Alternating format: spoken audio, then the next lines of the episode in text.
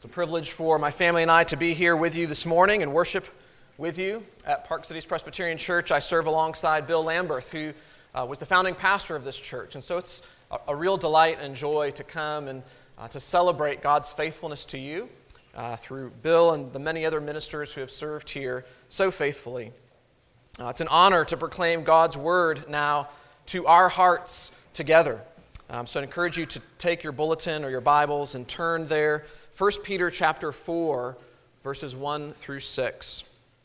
As I'm sure you know, Peter is writing to Christians who have been driven out of Jerusalem and are now scattered, dispersed, living as exiles, refugees throughout the Roman Empire.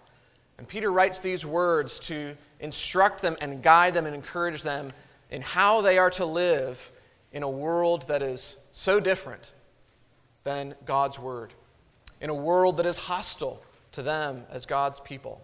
How are they to live? This passage then speaks to it. If you're here this morning and feeling the pressures of feeling out and at odds with the world surrounding you, if you feel the pressures of uh, trying to accommodate to the values and the principles of this world, if you feel as an alien and stranger in the midst of this place, these words are for you. Here now from 1 Peter chapter 4 verses 1 through 6. Peter writes this. Since therefore Christ suffered in the flesh, arm yourselves with the same way of thinking. For whoever has suffered in the flesh has ceased from sin, so as to live for the rest of the time in the flesh no longer for human passions, but for the will of God. For the time that is past suffices for doing what the Gentiles want to do, living in sensuality, passions, drunkenness, orgies drinking parties, and lawless idolatry. With respect to this, they are surprised when you do not join them in the same flood of debauchery, and they malign you. But they will give an account to him who is ready to judge the living and the dead. For this is why the gospel was preached even to those who are dead, that though judged in the flesh the way people are, they might live in the spirit the way God does. What do we know about God's word? The grass withers and the flowers fall, but the word of the Lord stands forever. And so, God, we now pray that you would take this word and that you would feed us and nourish and strengthen us by it. Would you speak to our hearts in just the way that you, by your Holy Spirit, know we need you and know you, we need this word from you? We pray all these things in the name of Christ. Amen. Amen. You may be seated.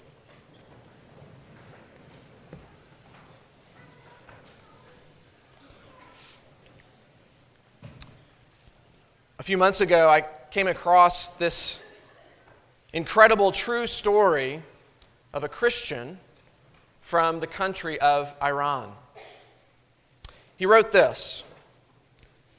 It says, I was born to a Muslim family in East Iran, where I grew up under Sharia law. My father raised me under the teachings of Islam and Quran recitation. But during my teenage years, I found out that Islam could not answer some of my questions. I'd been educated in computers and was working for a technology company, and I would stay late after work and join a Yahoo chat room which was called God is Love. The concept stood out to me because it was new to me. How could God be love?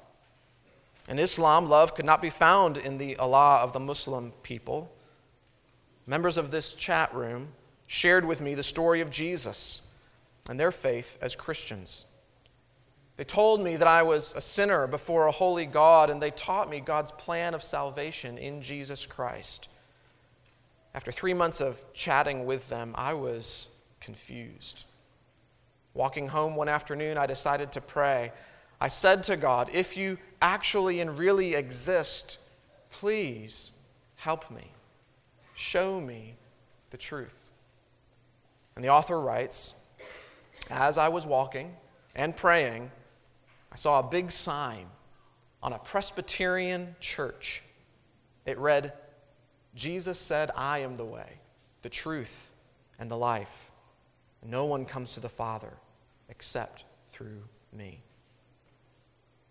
I became a Christian on that day, repenting of my sins and trusting in Jesus Christ as my Savior. I was so happy. But he goes on and says, But the next two years were not easy for me. I told my father what had happened, how I'd become a Christian. He kicked me out of the house. He refused to attend my wedding. And when he learned that I was using my education in computers to share the Bible in Farsi online, he reported me to the police. What I was doing wasn't illegal, but it was, of course, unwelcome. I was told to leave Iran and never return again. And so, along with my wife, I became a refugee, a religious refugee living in exile. Now, those of us here this morning will likely never face such hard decisions as pledging allegiance either to family or to Christ. Never face the, the, the difficulty and the heartbreak of, of leaving father and mother and country for the sake of following Jesus Christ. But all of us, like the author of this story, like the man who writes these words, all of us are exiles. All of us are spiritual sojourners. Peter is writing in this book to people who are literal, physical refugees and exiles dispersed across the Roman Empire. But Peter also writes to us today as people whom in this world do not find a home, who in this world do not find our final identity or our ultimate our identity. This world is home to a certain degree, but our citizenship is in heaven. Our citizenship is in heaven. So we too are sojourners. We too must navigate the tension between sojourning in the flesh according to the values and principles and according to our identity called to live in this world, and on the other hand, sojourning in the Spirit, living according to the Holy Spirit, living according to God's Word, living according to our heavenly identity as citizens of a new heaven and a new earth where righteousness dwells. Peter, in this passage, is speaking to, to literal exiles, but also to us as spiritual exiles and sojourners. And what he says to us reminds us of our ability and our motivation to live according to our heavenly citizenship, to live and walk and sojourn according to the Spirit, not according to the flesh. Peter guides us in this sojourn. He, he guides us and orients us in this by pointing us not to a certain law, not to a certain behavior. He guides us and orients us by telling us about an event. By telling us about an event, he points us to the cross of Jesus Christ. He says, in sense, it is only from the cross that we can sojourn faithfully through all the temptations of this world. It's only through the cross of Jesus Christ that we can finally stand before the throne of God. When God judges the living and the dead, it is only through the cross of Christ that we can be prepared to stand on that great day.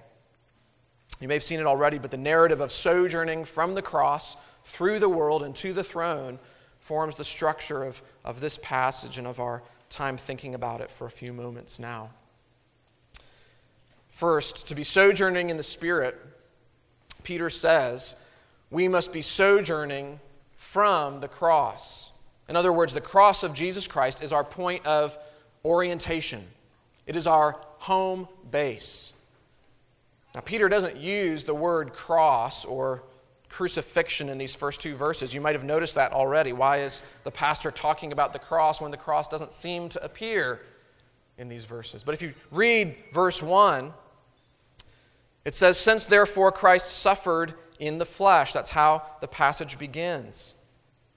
That suffering that Peter is describing, the suffering of Christ in the flesh, is not merely Jesus suffering the the rejection of the world or the temptations of this world, not even suffering the, the physical torture and beatings that accompanied his death on the cross. Peter is specifically focusing here on how Christ suffered for us on the cross.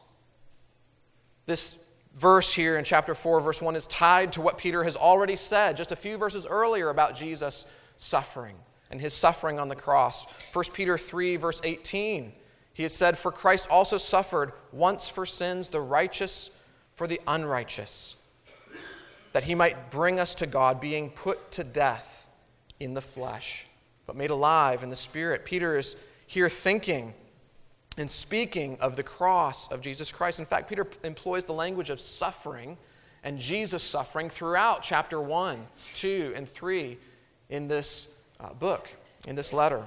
Chapter 1, verse 11, 2, 21 to 24, and then 3, 18, all speaking of Christ's suffering in the flesh. And Peter's preparing us to think about what Christ has done and therefore then how we are called to live. He's saying that just as Jesus died for sin, we who are now united to Jesus Christ have died to sin. We've died to sin. Jesus' death on the cross did not merely set us free from the penalty of our sin, but it also loosened and dethroned sin's power in our lives. As Peter says in chapter 2, verse 24, connecting Christ's cross and our new life in Him, he says in chapter 2, 24, speaking of Christ, He Himself bore our sins in His body on the tree, that we might die to sin and live to righteousness. We were once slaves to sin. We've already rehearsed that, that fact and that reality and that truth this morning in our worship. We were once slaves to sin, but now we are no longer ruled by a sinful nature. We're given new hearts. We're given a new ability to please God in our flesh, to walk in paths of righteousness for His name's sake. No longer are we only image bearers, but we now have the Holy Spirit within us, reflecting God's character, reflecting God's ways in our lives. We are able to live new life now with new hearts and a new spirit. As verse 2 describes it, we are now, therefore, to live for the rest of the time in the flesh, no longer for human passions, but for the will of God.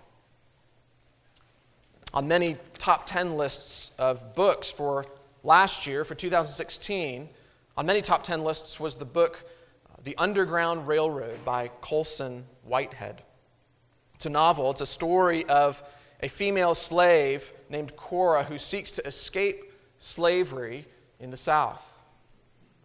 And she escapes by getting on a literal underground railroad. Kids, you're probably familiar with the Underground Railroad and how this was not a, a real railroad, but was a, a safe passage up to the north on various trails and in various homes and safe places. But in this story, she takes a literal underground railroad. And in this novel, which is a bit of work of science fiction, uh, it, it casts this railroad as a, a railroad that leads people not only geographically, but leads them through time and space into the future. Into the future. Now, in that story, like in so many other stories of escape from slavery, the escape happens by Cora's own ingenuity and bravery and courage and resolve. Our escape from slavery happened despite our foolishness. Our escape from the slavery to sin happened despite our rebellion, despite our love of being slaves to sin, despite walking in opposition to God and His Word. God came, God intervened.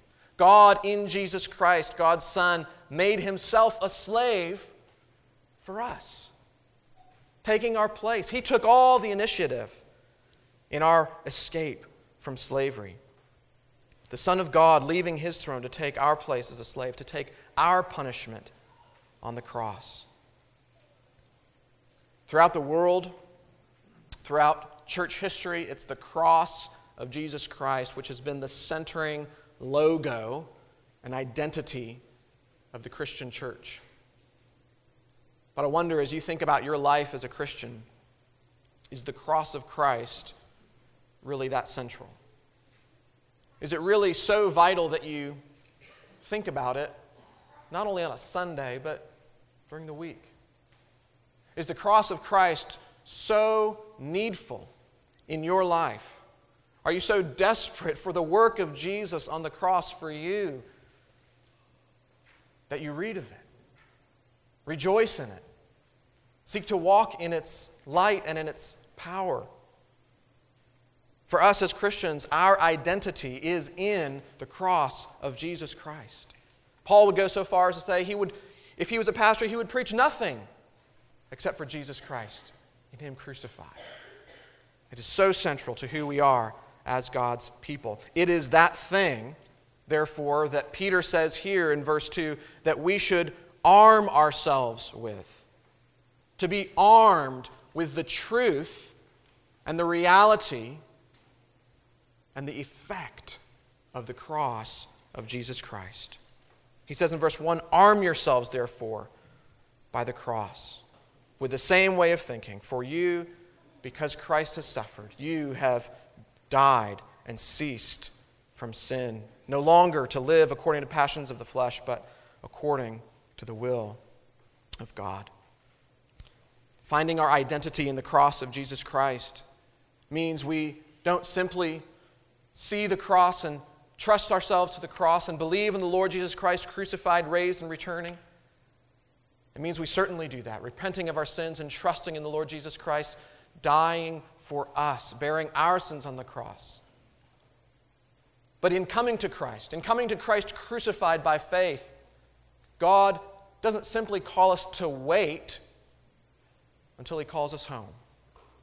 He doesn't simply call us to keep embracing and keep trusting the cross until He calls us home. He also calls us to reflect the work of the cross, to reflect the effect of the cross in our lives. God has called us into this time, into this place. And He calls us to bear the fruit of being people received and changed and transformed by the cross of Christ. He calls us to then go into the world and through the world as people identified by the Son of God crucified. So, second, our sojourning in the Spirit, to, to walk according to the Spirit and not according to the flesh, it begins by being centered in the cross of Christ, by orienting our whole lives, our life story, our emotions, our thoughts in the cross, and then by from the cross, going through the world, seeking to walk in paths of righteousness for Christ's sake. Now, how are we to reflect the cross in our lives? How are we to reflect the effect of the cross in our lives? There's so many things that the Bible says about this. So many ways that we are to, to bear fruit of righteousness as those set free from the power of sin. But Peter here, in these verses, uh, lists some specific examples in verses 3 and 4. He says this For the time that is past suffices for doing what the Gentiles want to do living in sensuality, passions, drunkenness, orgies, drinking parties, and lawless idolatry. With respect to this, they are surprised when you do not join them in the same flood of debauchery, and they malign you. Peter characterizes the Gentile lifestyle with two types of sin the abuse of sex and the abuse of alcohol. Now, let me clarify two things. First, Peter is not against sex or against alcohol, he's against their abuse, he's against their misuse. God gave both sex and alcohol to be enjoyed properly. Sex within marriage, alcohol within moderation. Those things were abused, though, in a certain way in the Roman Empire as these Christians, these people scattered out of Jerusalem, cast into a Gentile world, both sex and alcohol were abused and misused in all kinds of ways in their culture, especially in cult worship. Both of those things coming together with religion in a, in a strange and twisted way in that first century context. But we can certainly testify that those things are still abused today. They're still misused and twisted today. Peter was against these abuses, and he calls us to turn our lives and hearts away from them through the power of the cross. Now, the second clarification The second point of clarification is that Peter is not suggesting that the abuses of these things, that the abuse of sex or alcohol, are especially sinful. Rather, he's just saying that they're especially common. They're especially common for these people in this context. They're, they're common as we now look back through history of the world. They are common in all times and places. The abuse of these things. Certain sins may be more or less severe in their practical impact. As we give ourselves to them, they may, they may bear out more practical damage in our lives. But all sin is equally wrong. All sin's equally wrong. You're not less of a Christian if you struggle with sins of sexuality or alcoholism. You're not less of a Christian. You're not more of a Christian if you only struggle with things like covetousness or pride. More invisible, more inward, perhaps in certain ways, though they certainly get reflected outwardly, in certain ways, more inward. Peter highlights these abuses because they're so common, they're so powerful, they are everywhere. We in the church do not help when we pretend that these things do not exist. We in the church do not help the cause that Peter is on when we pretend that we do not struggle with them mightily. I was reading an article in D Magazine this past week entitled, Is Dallas the Most Christian City in the Nation? And looking at various statistics of, of numbers of churches and, and numbers of attendees. And the conclusion uh, was, was basically uh, Dallas is, in terms of Christianity in Dallas and North Texas in general, uh, Christianity in North Texas is big, it's affluent, it's conservative, but it's also incredibly insular and incredibly immoral. Now, this person writing the article, my suspicion is that they are not a Christian even still, if that's the perception of us in our own city, something continues to be wrong with us as the church of Jesus Christ. What's interesting, though, is that article I was reading was written in 1985. Have things gotten better in our city?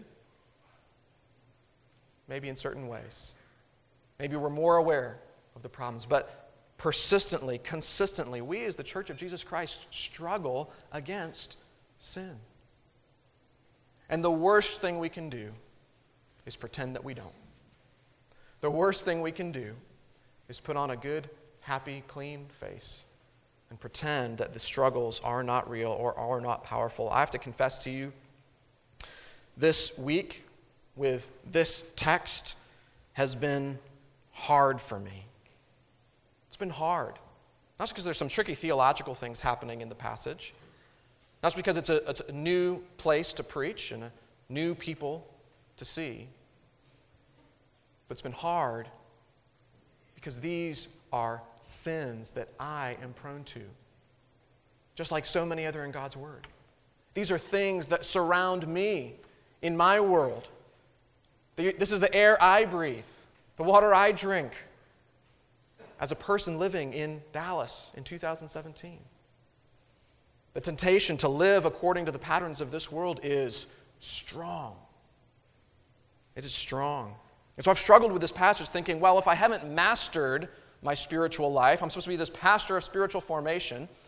And if I haven't mastered and totally built up high walls around myself so that I would never think of these things or never be tempted by these things, how can I possibly preach this passage to this people? How could I preach it? Well, all that time I was forgetting the first point of my sermon, right? Not thinking about the cross, not remembering the cross. It is the cross of Jesus Christ, not my own percentage point of morality or faithfulness. It is the cross of Christ by which I stand before you this morning. It's in the cross of Christ accepted and made new that we can proclaim these words to each other and encourage each other with these things.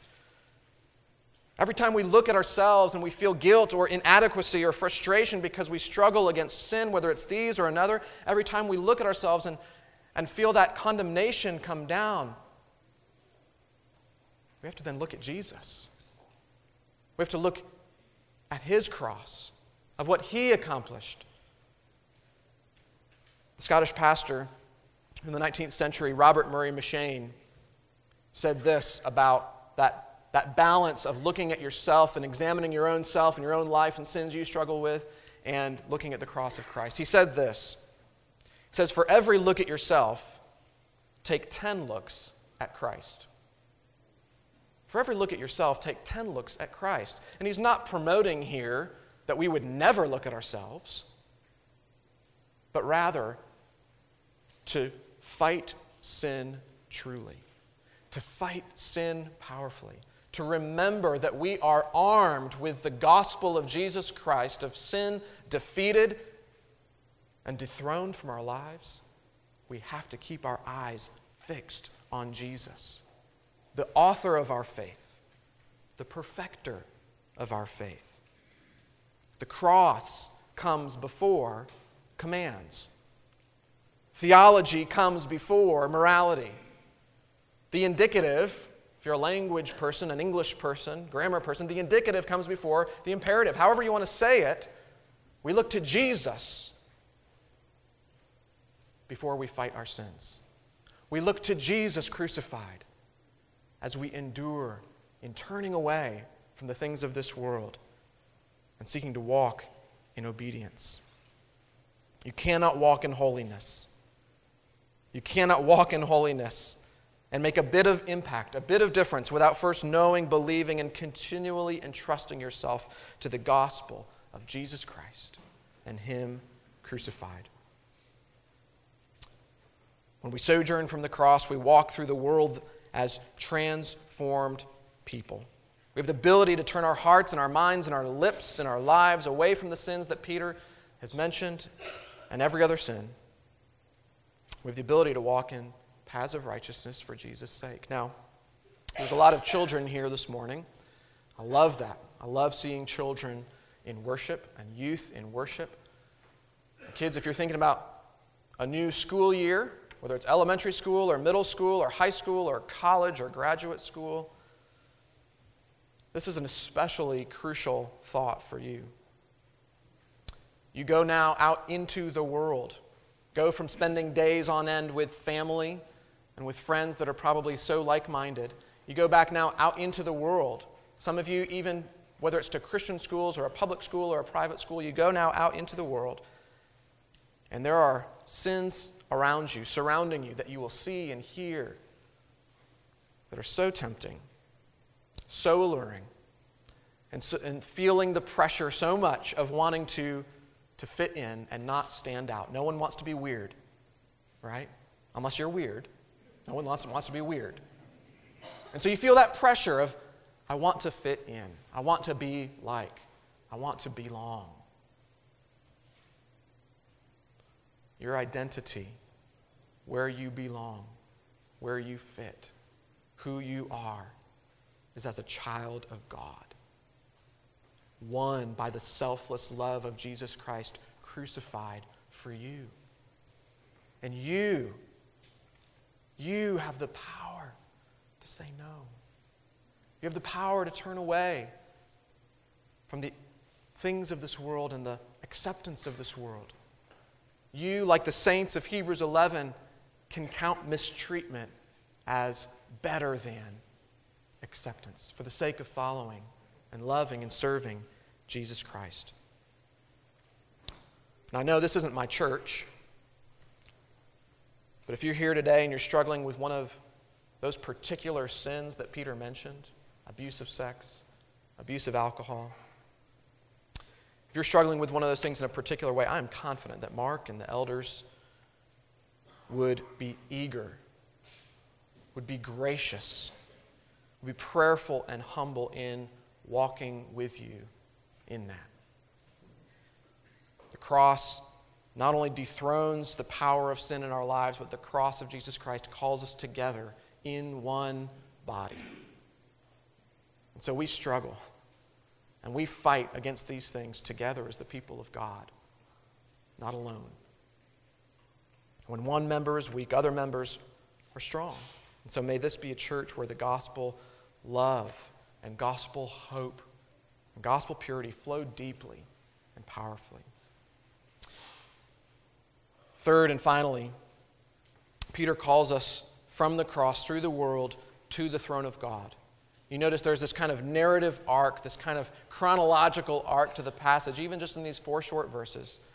To people who are sojourners and exiles who are on a journey, there's, a, there's an end of the journey coming. There's a destination for the journey coming. And the end comes either when we die or Christ returns and we stand, journey complete, sojourn and exile complete, we stand before the throne of God.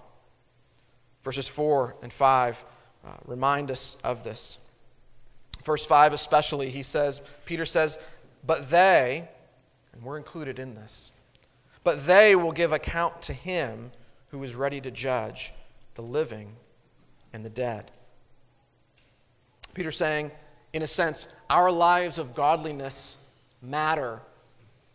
They matter here and now between us and God in ways that some people see and some people don't see. Our relationship between us and God, our standing before us and God, our walk of faithfulness between us and God matters. But, but it also matters to a watching world.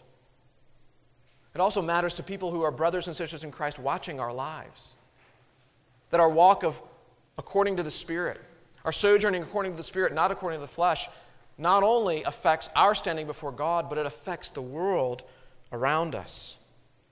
And so, in the same breath that he exhorts these people, these Christians, these exiles, to, to live according to their heavenly citizenship and to, to not live according to the pattern of this world, he also reminds them that the world is watching and the world will be judged.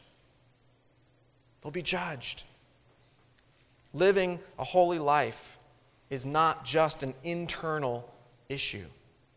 Here, in this passage, throughout all of the Bible, living a holy life is also an external issue. It's a powerful witness, a powerful means of awakening the world to the truthfulness and the reality of the faith we profess, of the Christ that we exalt, of the cross that changes us. It's a powerful means of awakening the world and bringing glory to God.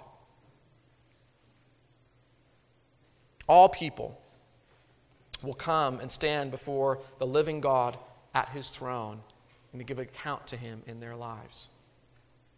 This past Monday, uh, observing the solar eclipse, I think even more interesting, since we only had a partial eclipse here in North Texas, even more interesting than the eclipse was all of the, the buzz around it in our country. Seeing on, on social media or news broadcasts uh, how different people are observing and watching the eclipse. The actual event itself wasn't that impressive here, at least to me. I don't know. But think about how it united and connected so many in so many different places around one event, around one cosmic event. Well, at Christ's return, we're all united in an even more powerful way. Every eye will see him. Every tongue will confess, willingly or unwillingly, that Jesus Christ is Lord. And are we, as the church of God, the people of God, preparing people for that great day, for that cosmic event, for the, for the day of them standing before the living God at his throne? The world needs to see two things from us as a church to be prepared to to stand before the throne of God. They need to see two, two things from us.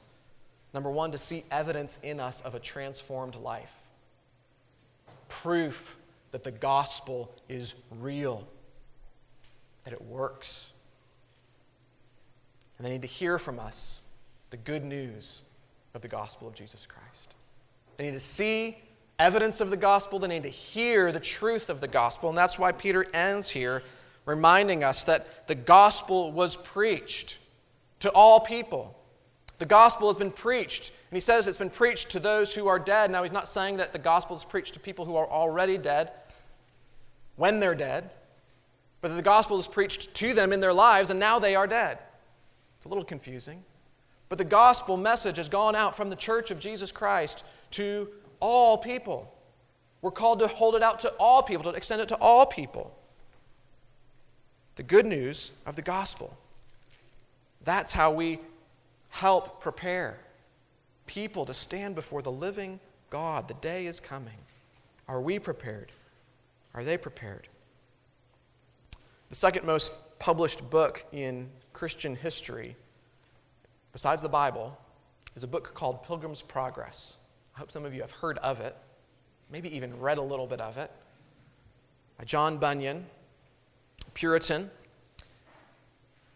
And this, the climax of this, the story, it's, it's a beautiful story. It fits so well with the themes of 1 Peter of being sojourners, of being pilgrims, beginning from the throne and ending, beginning at the cross and ending in the celestial city. It's a story of this man, Christian, and his pilgrimage uh, from a city of destruction to this celestial city to heaven. But the book has a, it ends with a scene of Christian and faithful crossing the river Jordan and entering the gates of the celestial city. And there's worship, and there's praise, and there's rejoicing. If you've read the book, you know the scenes. Quoting from Revelation, uh, all the wonders of this celestial city and of being at home, finally, with God. But the book actually ends not with that scene, but with another. The book ends, the last paragraph of the book ends with something that's not joyful, but haunting. Bunyan ends the book this way. He says, Christian was looking back and he saw a man named Ignorance coming up across the River Jordan to the gates of the celestial city. And he says, when, when Ignorance was come up to the gate, he looked up to the writing that was above and then began to knock supposing that entrance should have been given to him quickly. But he was asked by the men that looked over the top of the gate, Where have you come from? And what do you want? Ignorance answered, Well, I have eaten and drank in the presence of the king. He's taught in our streets. And then the men at the top of the gate asked him for his certificate, a scroll that was given to all those who came to the cross. They asked him for his certificate that they might show it to the king. The man fumbled about in his bosom for the certificate, but found none. Then the men at the top of the gate said, Have you have none? But the man answered never a word. And so they told the king, but the king wouldn't even come down to see him. But he commanded two angels, two shining ones, that conducted Christian and Hopeful into the city to go out and take ignorance, bind him hand and foot and have him away. Then they took him up, carried him through the air to the door that I saw in the side of the hill, and put him in there. And here's how the book ends. And then I saw that there was a way to hell, even from the gates of heaven. There was a way to hell, even from the gates of heaven. But what was the difference? What gave Christian and hopeful entrance into the city? What gave ignorance no access to the city? And to face condemnation and judgment and wrath? Was it a difference in their morality? No. Was it a difference in the degree to which they struggled with some of the sins Peter mentions in this passage? No. It was being counted righteous in Jesus Christ, freely, graciously, by faith. So simple and yet so hard for us. The only way to enter heaven is to have that certificate of Jesus' righteousness for us. He must stand in our place. To stand before the throne of God, we must be found in Christ through the cross. As the hymn writer says, because the sinless Savior died, my sinful soul is counted free. For God, the just, is satisfied to look on him and pardon me. 1 Peter chapter 2, verses 11 and 12, thinking of judgment, thinking of the influence of our lives on this world around us. 1 Peter 2, chapter 2, verses 11 and 12 say this Beloved, I urge you, as sojourners and exiles, to abstain from the passions of the flesh, which wage war against your soul. Keep your conduct among the Gentiles honorable, so that when they speak against you as evil deed, as evildoers, they may see your good deeds and glorify God on the day of visitation. That's what Peter's after.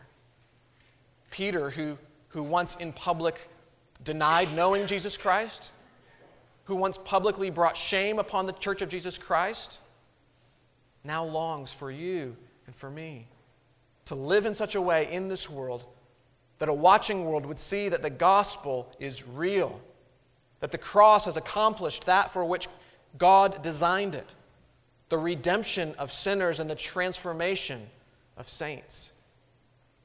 And that the world would see our good deeds and glorify God together with us as people made new on the day of visitation, the day of Christ's return. Are there any Baylor alum in the room? Okay. I visited Baylor when I was looking at colleges, and I didn't go there. Sorry. But I read a book by a Baylor professor recently called The Triumph of Christianity by Rodney Stark. It was World Magazine's Book of the Year last year, 2016. It's a socio- sociologist looking at the history of the Church of Jesus Christ and doing some analysis of, of what it was that caused the Church of Jesus Christ to, to not just endure through 2,000 years, but to grow and to become the world's most significant, most influential, most dominant religion. What was it sociologically that, that caused this? He, he has fascinating things to say on it. But at its heart, at its heart, the triumph of Christianity is a church made new through the cross of Jesus Christ. It's a church made new by the cross of Jesus Christ. And that church going and living and giving witness in word and in deed to the power of the cross of Christ. Towards the end of the book, he, he quotes the epistle of Dionysius from the second century.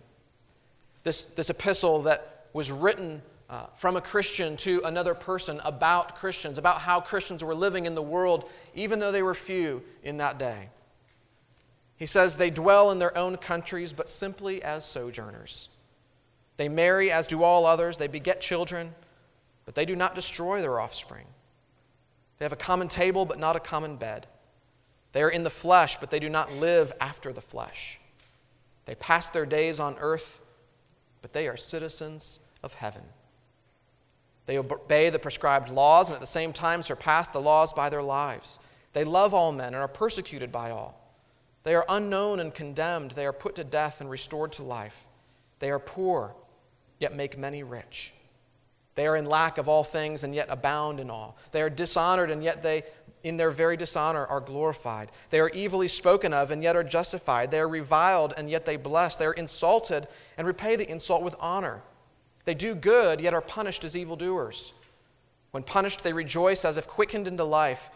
They are assailed by the Jews as foreigners and persecuted by the Greeks, yet those who hate them are unable to assign any reason for their hatred. And to sum it all up in one word, what the soul is to the body, that Christians are to the world. And Christians and the Church of Jesus Christ, living faithfully out of the cross in the world, bear witness to that. We call attention to the cross of Jesus Christ. The story I read earlier of the Iranian Christian that we began with ends this way. Now exiled, now living as a refugee, he writes At first, we lived in Turkey, and then we were allowed to come to the United States. We moved to a city called Dallas, Texas, and soon joined a PCA church. There are over 60,000 people in North Texas who speak Farsi.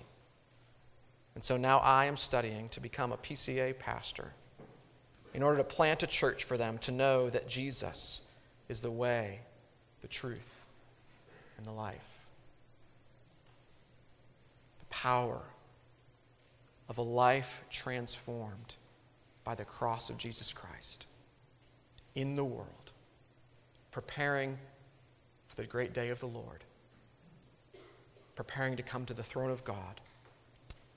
Let today be a day of salvation. Let today be a day of sanctification. Let today be a day of rejoicing in the broken body and shed blood of our Lord and crucified Savior, Jesus Christ.